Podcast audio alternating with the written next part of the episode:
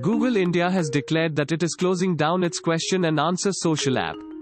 Neighbourly on May 12, as the plan did not take off as expected. The search engine monster revealed the app in May 2018 as a test in Mumbai to let users examine their neighborhood with help from local experts. Later in November, it grew its base to a few more cities in the country, including Delhi and Bengaluru. Google India said that it plans to learn the teachings from Neighbourly and use it to improve their other products.